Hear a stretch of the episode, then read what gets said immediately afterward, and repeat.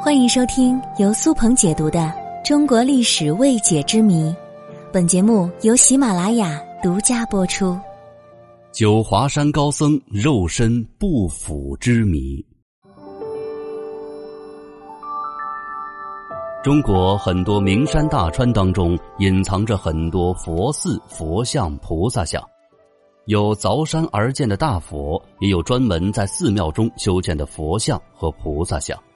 这其中有一种菩萨像，竟然是大师在圆寂之后用他们的肉身制作而成的。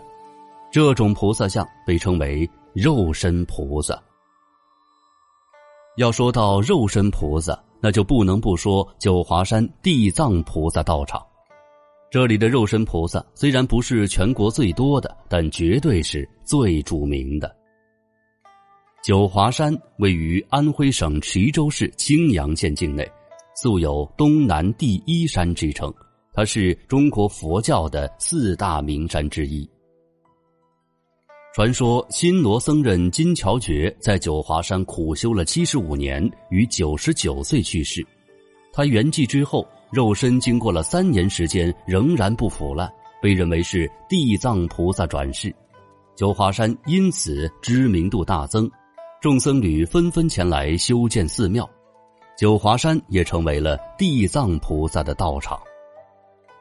我们都知道，人类遗体的保存是科学技术上的一大难题。一般自然形成的肉身菩萨，大都是在空气比较干燥的荒原沙漠地带，而九华山一年四季分明，空气相对湿润。在当地很多木质的民居里，木桌和墙壁都会出现发霉，甚至长出蘑菇的情况。那么，这些肉身菩萨是如何保持像埃及木乃伊一样，经过多年而周身不腐的呢？且听我慢慢道来。话说，唐代佛教改革大师、中华禅宗的真正创始人慧能大师的肉身。在历经了一千多年之后，至今还端坐在广东的南华寺。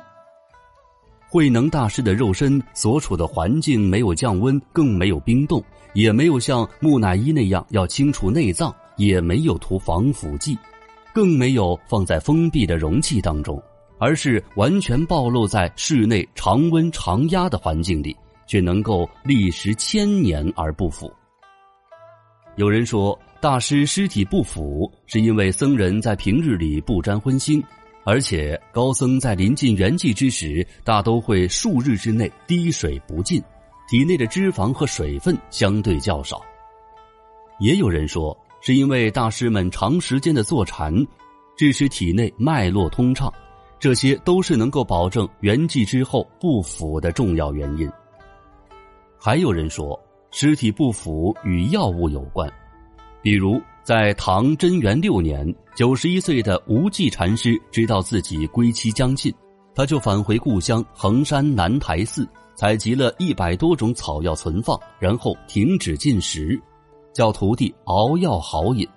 喝了药之后，他大汗不止，小便频繁。一个月之后，无忌禅师形容消瘦，面色如赤，双目似炬，安然念佛圆寂。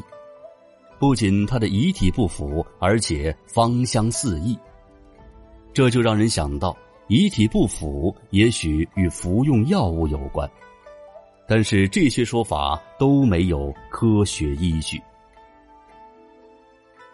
高僧圆寂之后，遗体保存的方式可能才是最重要的原因。据说九华山的高僧圆寂之后都会保存一段时间，以观察是否有成为肉身菩萨的可能性。装殓之时，也会将高僧盘坐在缸中，头部以下用木炭填满，头部附近放满了石灰包，封闭之后置于阴凉通风处。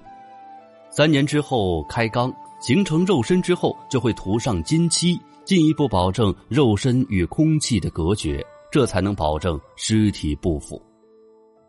但是这种说法也没有被完全证实有效，因为按照这种方法保存了很多尸体，只有极少数的尸体能保证不腐烂。所以肉身不腐之谜至今还没能解开。也许在将来的某一天，人们会对这种神秘的现象做出完美的解释吧。